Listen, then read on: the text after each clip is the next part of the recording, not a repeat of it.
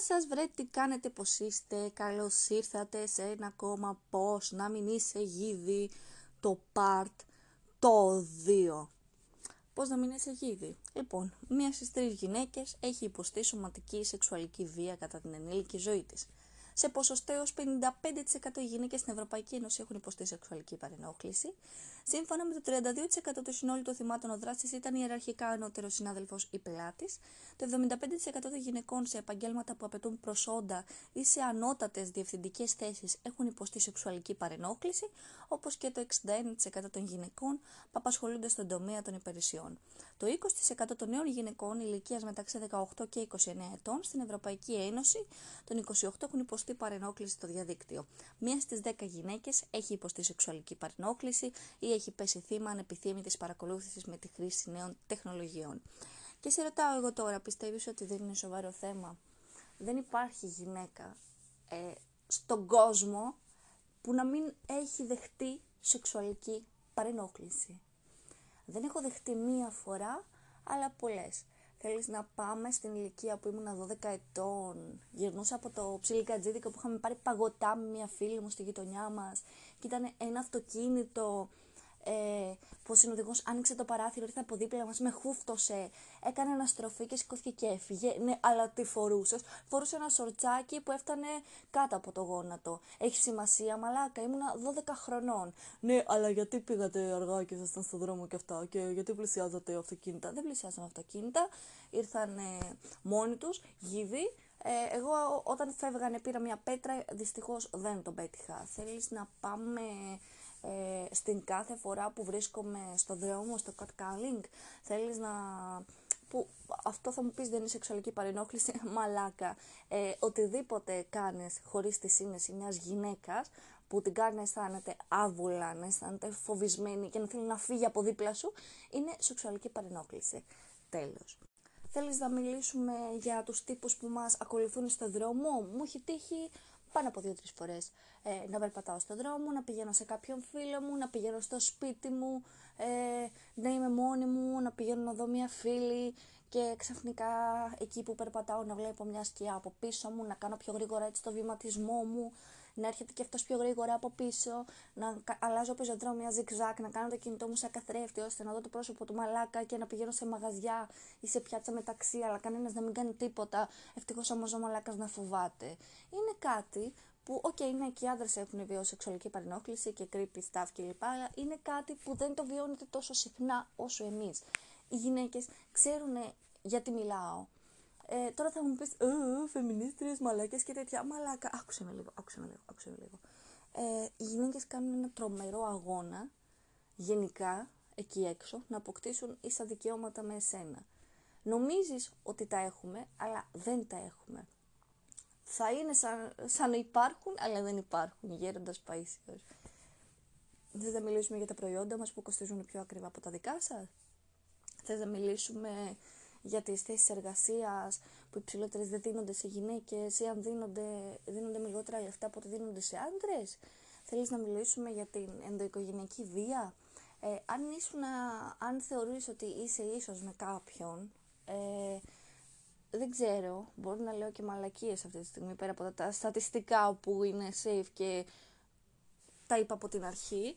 Αν θεωρείς ότι είσαι ίσως με κάποιον, δεν θεωρώ ότι του κάνεις κακό, εκτός αν είσαι άρρωστος και μαλάκας. Οκ. Okay? Ε, δεν υπάρχει γυναίκα που να μην έχει υποστεί σεξουαλική παρενόχληση στη ζωή της, period. Ε, θέλεις να σου πω για τις φορές που εγώ έχω υποστεί, να σου πω και άλλες φορές που έχω υποστεί σεξουαλική παρενόχληση. Ε, θέλεις να σου μιλήσω για εκείνη τη μέρα που πηγαίναμε εκδρομή με το σχολείο στο X-Factor, ξέρω εγώ τι σκατά, και ήρθε ένας καθυστερημένος από δίπλα μου, υποτιθέμενος σε μαθητή μου, και μου λέει «Καύλα είσαι», και πήγαινα μου απλώς στα χέρια του για πλάκα, για να με πειράξει. Ναι, είναι σεξουαλική παρενόχληση. Λυπάμαι που στο χαλάω, αλλά είναι σεξουαλική παρενόχληση. Θέλεις να σου μιλήσω για την τετραήμερη που ήμουνα δεκατριών χρονών και ένας τύπος εξωσχολικός ήρθε στο κλαμπ που μας είχαν πάει, που εμείς πίναμε χυμούς, και μ' άρπαξε και με φίλησε στο στόμα. Ναι, είναι σεξουαλική παρενόχληση. Δηλαδή, να σου μιλήσω για το σχολείο, για εκείνο το συμμαθητή, εκείνο το πάρτι που είχε πιει λίγο παραπάνω και μου πιάνει τον κόλο. Mm, ναι, είναι σεξουαλική παρενόχληση. Και θέλεις να πάμε λίγο πιο, πιο παραπάνω, έτσι, στην ηλικία μου? Θέλεις να μιλήσουμε για λίγο έτσι πιο χοντρά πράγματα? Δούλευα σε καφετέρια, ήμουν σερβιτόρα. Ήταν τρεις η ώρα το μεσημέρι. Τα μαγαζιά δυστυχώς ήταν κλειστά και μπαίνει ένας τύπος να μου στήσει το WiFi. Του βάζω το WiFi στο κινητό, γιατί νόμιζα ότι ήταν πιτσιρικάς, δεν έβλεπα κιόλας. Ήμουν αγκαβή, έπεφτε ο ήλιος. Και στην τελική δεν θα κάτσω να σου δικαιολογηθώ κιόλας, μαλάκα. Μου ζήτησε να πάει τουαλέτα. Είπα: Οκ, okay. Βλέπω ότι έχει αφήσει την πόρτα ανοιχτή και λέω: Γίνεται μαλακία. Αμέσως πιάνω το τηλέφωνό μου, κρύβω το ταμείο και παίρνω ένα μαχαίρι. Ναι. Πραγματικά, γιατί ξέρεις κάτι, αν είσαι γυναίκα και έχεις βιώσει ό,τι έχουμε βιώσει εμείς, το μυαλό σου τρέχει τόσο γρήγορα ε, που ακόμα και στα πιο ακραία σενάρια, από το να σκοτώσεις κάποιον, ε, θα πλησιάσεις. Καλός κακός. Τέλος πάντων, ο τύπος γυρνάει, έρχεται, με ρωτάει αν έχω προφυλακτικό, του λέω όχι, τι θα το κάνεις το προφυλακτικό.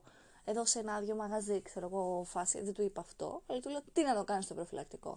Και μου λέει, ε, είσαι ωραία κοπέλα, ξεκουμπώνει το παντελόνι του και αρχίζει να αυνανίζεται, να την παίζει, για να το πω και στη γλώσσα σου, μπροστά μου.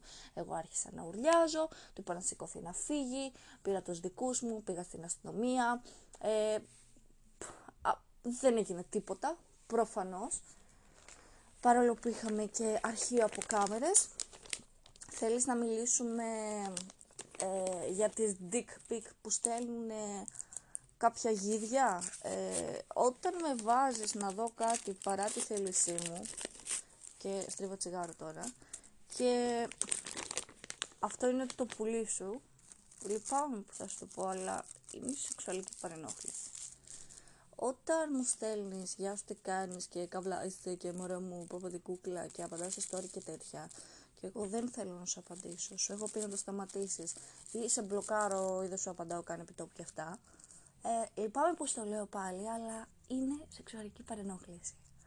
Και τώρα θέλεις να μιλήσουμε πιο συγκεκριμένα, θες να μιλήσουμε για την Δεκατόρου, θες να μιλήσουμε για κάποιους εξυπνάκηδες που λένε «Μα καλά, τώρα το θυμήθηκε». Και θα σου πω αυτό που λένε και πολλοί. Πιστεύεις το ξέχασε και ποτέ? Δεν έχω ξεχάσει ούτε μία από τις σεξουαλικές παρενοχλήσεις και υπάρχουν και πιο χοντρά σκηνικά από αυτά που δεν χρειάζεται να αναφέρω τώρα. Ε, αλλά μπορεί και να έπρεπε, γιατί ε, χρειάζεται ο κόσμος να καταλάβει. Ε, εν πάση περιπτώσει είναι δικό μου θέμα, οπότε ναι, δεν θα το αναφέρω. Έχει υπάρξει, έχω υπάρξει κοντά στο να γίνει κάτι παρά την θέλησή μου. Ε, δεν έχει σημασία το τι φορούσες, δεν έχει σημασία ε, το πώς και το γιατί. Σημασία έχει ότι αν έχεις πέσει θύμα σεξουαλικής παρενόχλησης, εσύ είσαι το θύμα και δεν φταίς σε τίποτα. Μπορείς να το θυμηθείς, όχι να το θυμηθείς, είναι ειρωνικό, είναι μαλακία το να το θυμηθείς. Μπορείς να το αναφέρεις όποτε θέλεις. Ξέρεις γιατί?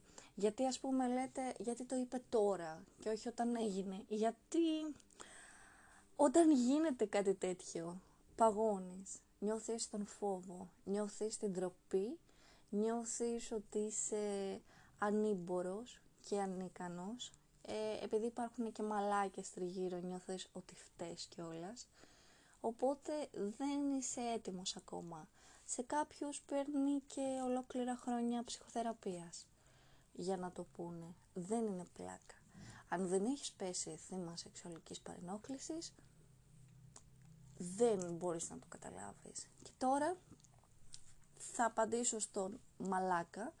Θα πει, ναι, και εμένα όταν μου είχε στείλει μια γκόμενα που δεν ήθελα, ήταν θέμα σεξουαλικής παρενόχλησης. Όχι. Ε, σεξουαλική παρενόχληση είναι ότι σε κάνει να αισθάνεσαι άβολα και όχι γαμιάς και γαμάτος.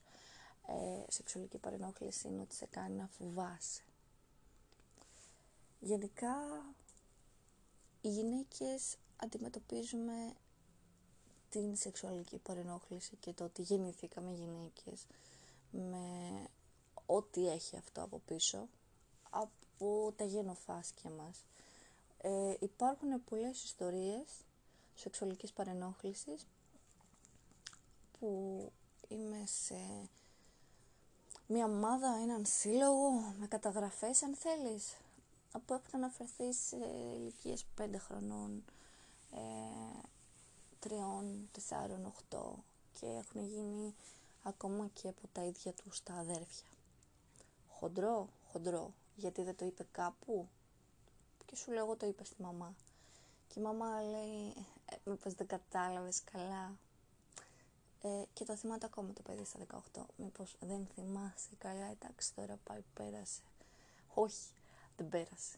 Ήταν ο ίδιος της ο αδερφός, ή ο ίδιος της ο πατέρας, ή ο θείος, ή ο παππούς, ή ο γείτονας. Δεν πέρασε. Και θα μου πεις τώρα αυτές, «Ω, αυτές οι μαμάδες όμως δεν είναι φεμινίστρες και εσείς υποστηρίζεις». Ξέρεις τι, μπορώ να καταλάβω την ανθρώπινη μαλακία και αμορφωσιά, μπορώ να το κατανοήσω αυτό. Δεν μπορώ να κατανοήσω λογικές τύπου τι θα πει ο κόσμος. Γιατί υπάρχουν και αυτά σαν καταγραφές του, τι θα πει ο κόσμος. Δεν το λέμε πουθενά, γιατί αυτός ήταν καλό παιδί, δεν είχε δώσει δικαιώματα, δεν θα σε πιστέψουν. Γενικότερα όλα αυτά έχει να αντιμετωπίσει μια γυναίκα που έχει υποστεί σεξουαλική παρενόχληση. Είναι δίκαιο? Δεν είναι. Είναι όμορφο? Δεν είναι. Τι μπορείς να κάνεις γι' αυτό? Πέρα από το να μην είσαι μαλάκας, να μην κάνεις σεξουαλική παρενόχληση, να μην κάνεις γυναίκες να αισθάνονται άβολα, μπορείς να μην κατηγορείς το θύμα. Αν βλέπεις κάτι και κάπως έτσι ξύνει τη λογικούλα σου και κάτι σου κάτι θα καλάξεις, κάτι μαλάκα, άστο να πεις κάτι. Γιατί ξέρεις κάτι, όσοι άνθρωποι βρεθούν που, που θα πούνε, ναι, αλλά τώρα το θυμήθηκε, μ, και μ, μ, μ. Και μία λέγανε γιατί στάει, ναι, αλλά η στάει κοιμότανε, ας πούμε, με φαπριστές. Μία λένε γιατί είναι συνατσάκι, ναι, αλλά το κάνει για τα φόλιος. Ξέρεις κάτι, όταν έχεις πάντα ένα ναι, αλλά, εμποδίζεις τις επόμενες γυναίκες να μιλήσουν για αυτό που τους συνέβη. Όταν βλέπουν εσένα να κατακρίνεις τη μία γυναίκα που επιτέλους βρήκε το θάρρος και μίλησε, δεν νομίζω να αισθάνονται άνετα να μιλήσουν και αυτές. Οπότε, αυτό είναι το πώς να μην είσαι γίδι. Γιατί η ζωή υποτίθεται ότι πρέπει να είναι όμορφη. Ε, θα μου πεις εμείς τη φτιάχνουμε. Οπότε, ναι, φτιάξε τη ζωή και κάντε να όμορφη. Γίνε καλύτερος άνθρωπος. Σεβάσου όλα τα πλάσματα γύρω σου. Σεβάσου τις γυναίκες. Και σκέψου την επόμενη φορά ε, που θα σε ελέγξει λίγο το πουλί σου, να το κάνω αυτό, να μην το κάνω. Ξέρετε, σκέψου το δύο φορές. Μην το κάνεις. Μην είσαι γίδι. Κορίτσια μου εκεί έξω, κουράγιο, να είστε καλά, να είστε δυνατές. Και μέχρι την επόμενη φορά, φιλάκια.